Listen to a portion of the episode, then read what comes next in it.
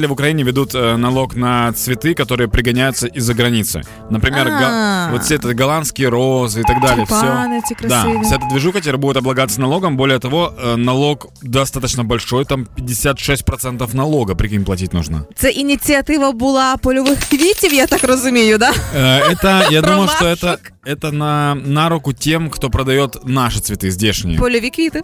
Все ну, правильно. не, не всегда. У нас же растят и розы, люди тоже в теплицах выращивают и так далее. Да. Вот. И для того, чтобы э, люди покупали цветы не только заграничные, но и наши, для того, чтобы наше производство немножко поднять, необходимо обрушить производство заграничное. Но очень прикольно, очень прикольно, что теперь люди, прикинь, будут привозить цветы из Голландии и выдавать их за наши. Для того, чтобы не платить налог. Говорит, это голландская роза? Да нет, наша украинская. Если что, это голландская.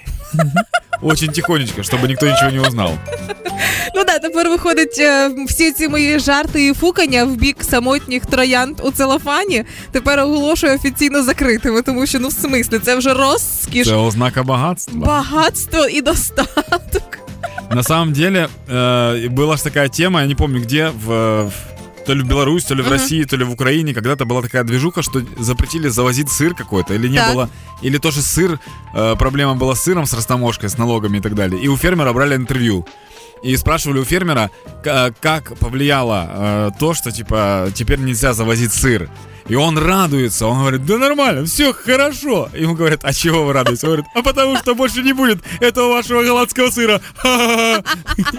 И это такое, это так было искренне, когда человек радовался, что все, импорта нет, теперь можно нормально зарабатывать. Але тепер, коли ти купуєш імпортну квітку ціною з Таврію або Деоланос, то ти Да. розумієш, що вона має простояти вічність, Да. як мінімум до народження наступної дитини.